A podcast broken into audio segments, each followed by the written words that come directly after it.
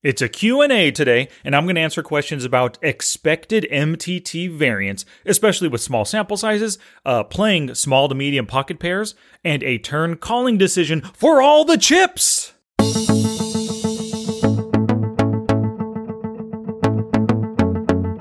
It's study time, y'all. Welcome to Smart Poker Study. I'm your coach, Sky Matsuhashi. Let's get you learning and taking action.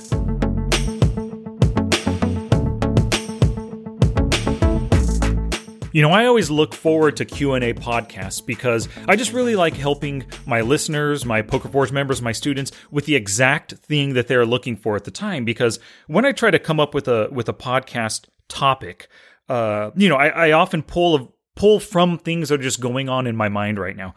But it's great having things specifically from listeners coming in via email or, or Twitter, or like I said, the Poker Forge, my students and stuff. And I'm just addressing those things because I know that's exactly what you need right now.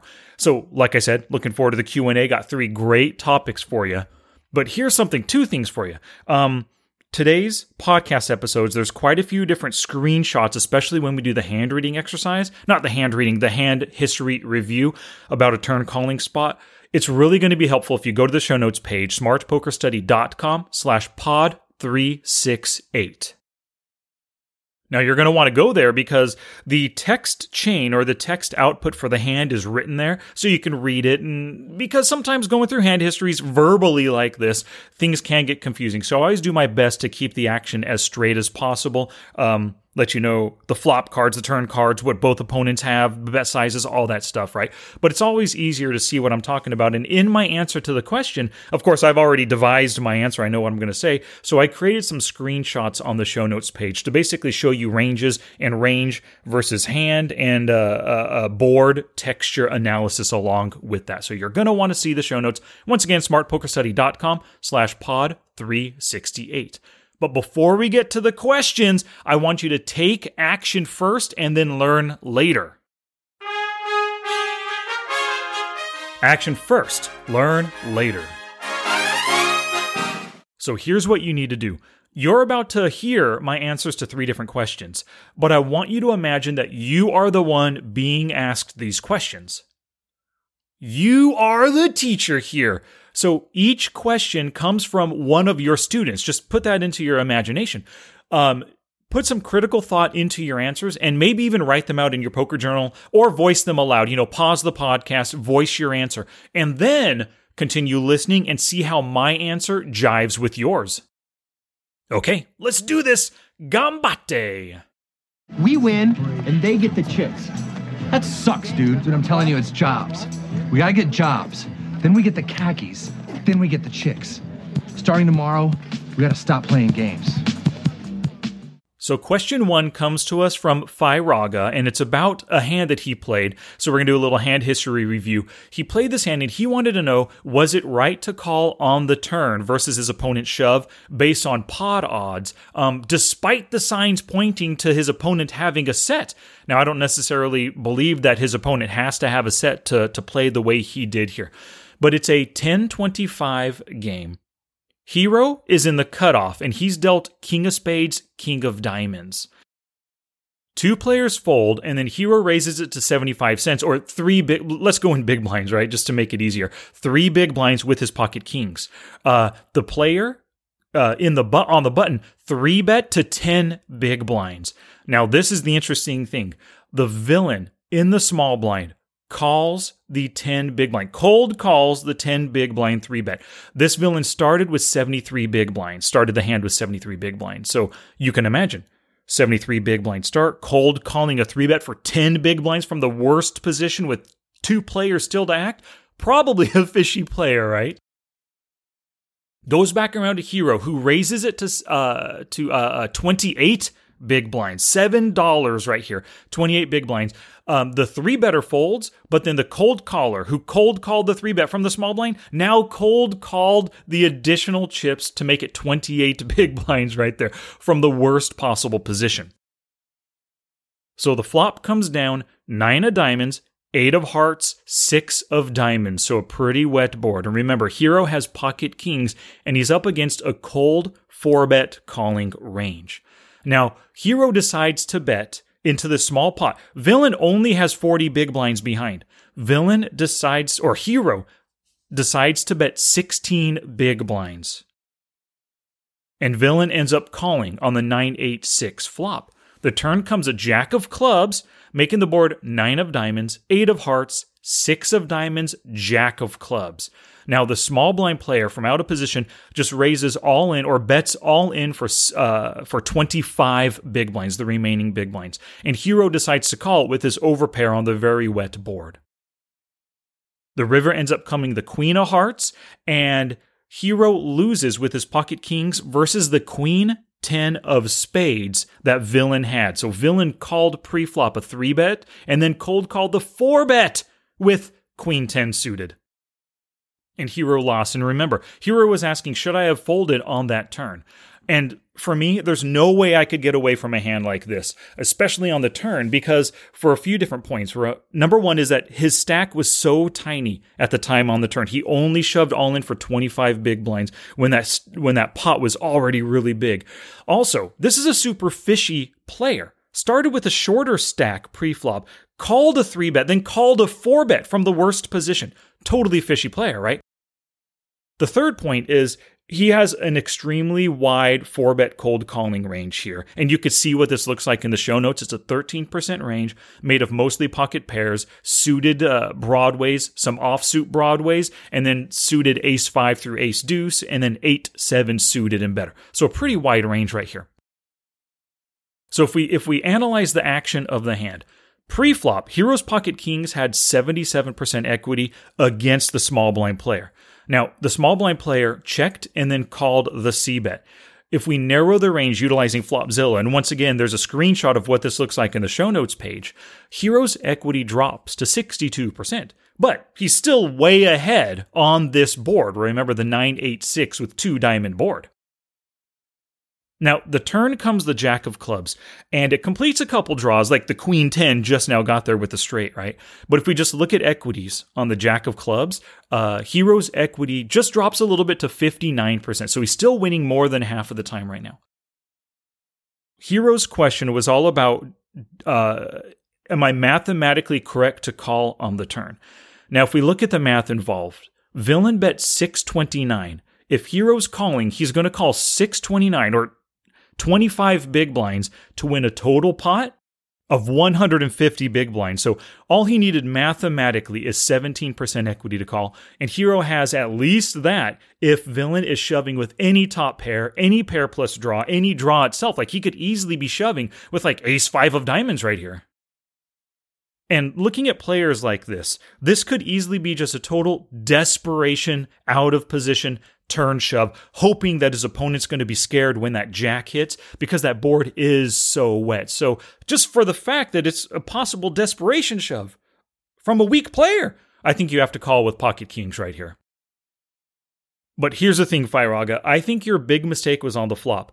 You flopped an overpair on a very wet board versus a super fishy player. The pot on the flop was already 72 big blinds, and he only has 40 big blinds left in his stack, right? He's totally committed at this point with any pair and any draw. I think you have to get value while the getting's good and just shove all in or bet enough to put the, his remaining 40 big blinds in. Like I said, this player is going to call on this flop. After cold calling pre-flop and putting so many big blinds in, there's no way he's giving up with any pair or any draw. Just get it all in now when you have potentially the best hand.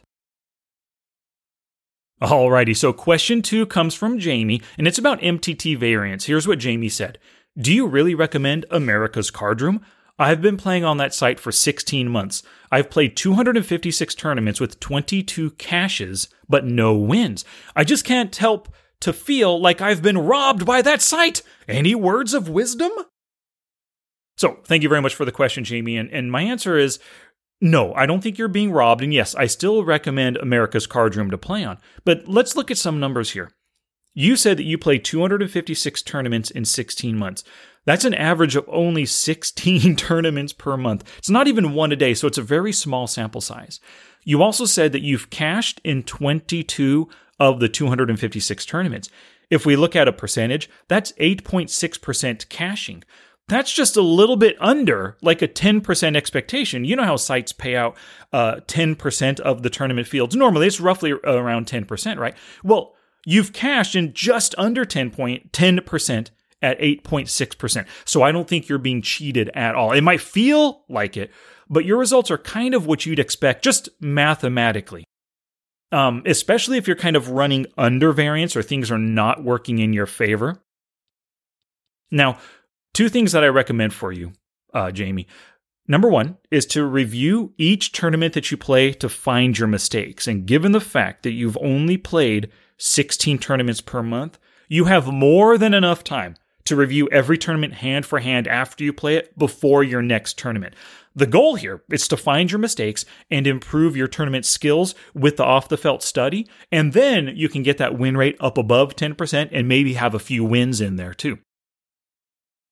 Now, the second recommendation for you, and every other tournament and cash game players, if you're concerned about variance and going on downswings and stuff, primedope.com, and there's a link to this in the show notes page. They have a very interesting variance calculator, and it might help you interpret your bad or understand your bad results and realize that, hey, this isn't the end of the world. I'm not being robbed. This is just kind of like something that you got to expect with poker sometimes, performing below uh, expectations, I guess, right? And on the show notes page, there's also a video from Alec Torelli, poker coach Alec Torelli, video creator and everything. But um, a very good video on how to use the poker variance calculator from primedope.com. So check it out. Okay, question three comes to us from Big T, and it's about playing small to medium pocket pairs. Big T says one thing I'm struggling with is pocket pairs under pocket tens and even pocket tens out of position. I play MTTs and lost too many chips with them. So now I got to the point where I just don't play them at all, unless I'm in position and a lot of people limped before me. Then I just limp because the odds are good. What are your thoughts about that? Great question, Big T. Now, my answer is that pocket deuces all the way through pocket tens they are great to play for their set mining value and for their ability to win without improving, especially those pocket eights through pocket tens. You often flop an overpair on the flop. And if you're in tournaments with shorter stacks, you can get it in at that point, And then hopefully, you know, your big, your overpair at the time, your one pair hand will hold up and win out versus the king tens, the queen jacks, the ace tens, all the kind of overcard hands that might be calling you. So let's evaluate your options with pocket pairs based on the situation you're in. So the first situation is that you're first to act and you have a workable stack size, you know, something 20, 30 big blinds or more, where there's potentially post flop action to be taken advantage of. Your best option here when you're first to act with any pocket pair is to open raise. This increases your overall aggression. It makes you harder to read because when you just limp, they're going to be putting you on those baby and mid pocket pairs right away, right? But when you open raise, you have ace king, ace queen, ace 10, pocket tens, pocket aces, pocket deuces in your range. Much harder to read you, right? And they're going to put you on strength. And the fact that you raised, hey, you could take that pot down right now. Blinds and antes are yours when you raise to three big blinds with your pocket deuces or with your ace 10 or your 10 jack suited. Now, your second best option is to open limp when you're first to act. When you open limp with small pairs, you're doing so to set mine. So keep that in mind. If somebody comes over the top and three bets you to seven big blinds, not three bets, ISO raises you to seven big blinds, but they only have 20 big blinds left in their stack, the implied odds just probably are not there to be calling their ISO raise. Here's your worst option when you're first to act or it's folded around to you and you're dealt with these pocket pairs the worst option is to just fold because pairs are super valuable. The worst thing you could do is just to fold them because you're scared of losing with those pocket pairs.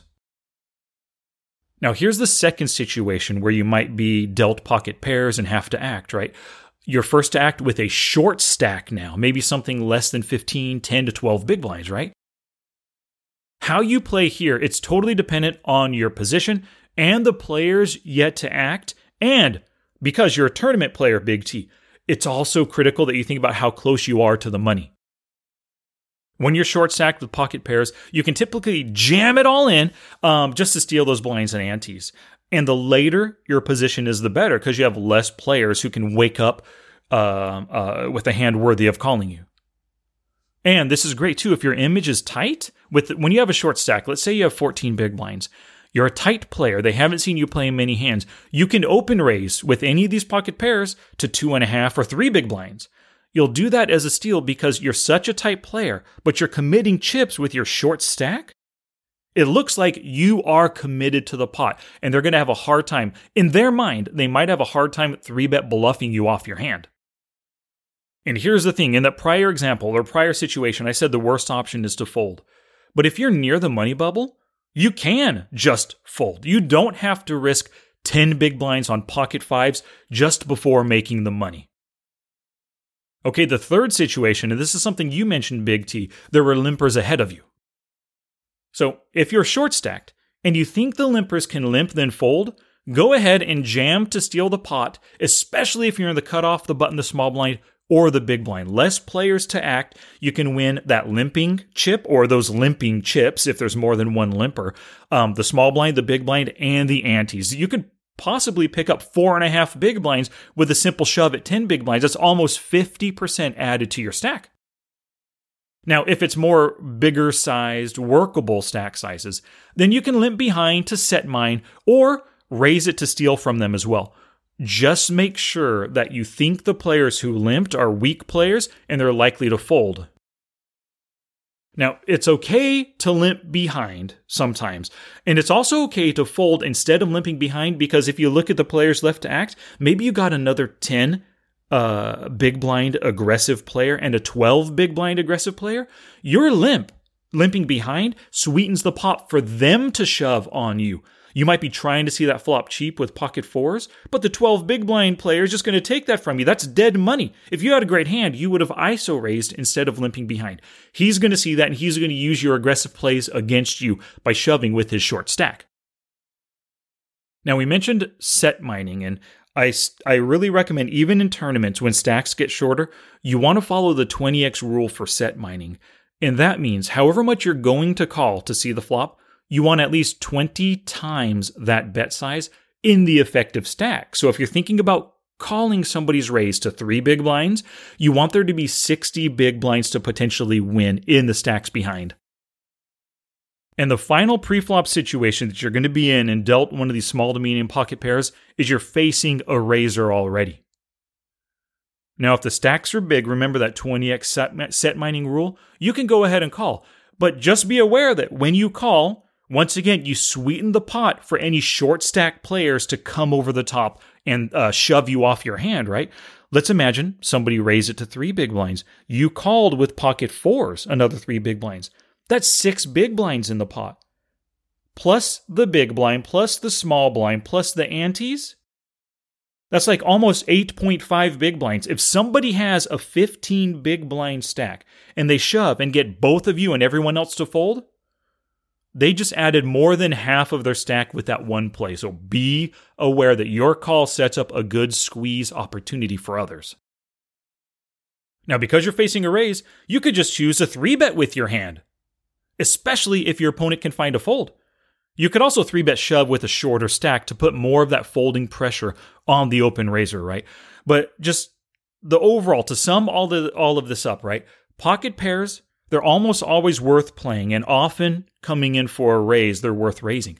However, you need to consider your opponent, your position, the stack sizes, your image, the uh, point of the tournament that you're in before you commit to anything. And uh, don't be scared with pocket pairs. There's really good potential behind playing pocket pairs as long as you play them sensibly and you make the best decision given the information at the time. All right, so one quick shout out today Lee Watts, Joaquim Zachrison, NJD, Jason Taylor, Werewolf Pierre, Matthew Rose, and Shane all picked up my Smart HUD 4 Poker Tracker 4. In that prior answer to Big T about uh, playing deuces through tens, right, those medium to small pocket pairs, I said if your opponent can find a fold, ISO raise or three bet bluff against them, right? Well, that smart HUD is the easiest way to realize that your opponent can find a fold. You can see their fold to three bet stat, their fold to C bet, their fold to donk bet if you want to donk bet against them, right? The higher those percentages are, the more likely your exploitative bluffing play is going to work. And the Smart HUD is going to be the number one a helper for online poker players or the number one source of information on your opponent's tendencies for online poker players. You've got to check it out. Go to smartpokerstudy.com slash smarthud to see what it's all about and get it for yourself.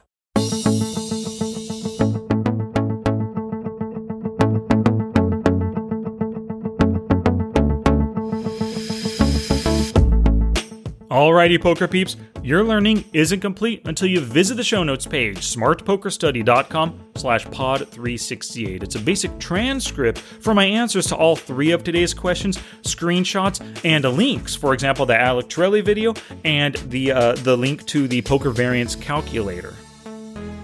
And with 2022 right around the corner, it's the perfect time to jump forward in your poker game. One huge step by joining thepokerforge.com.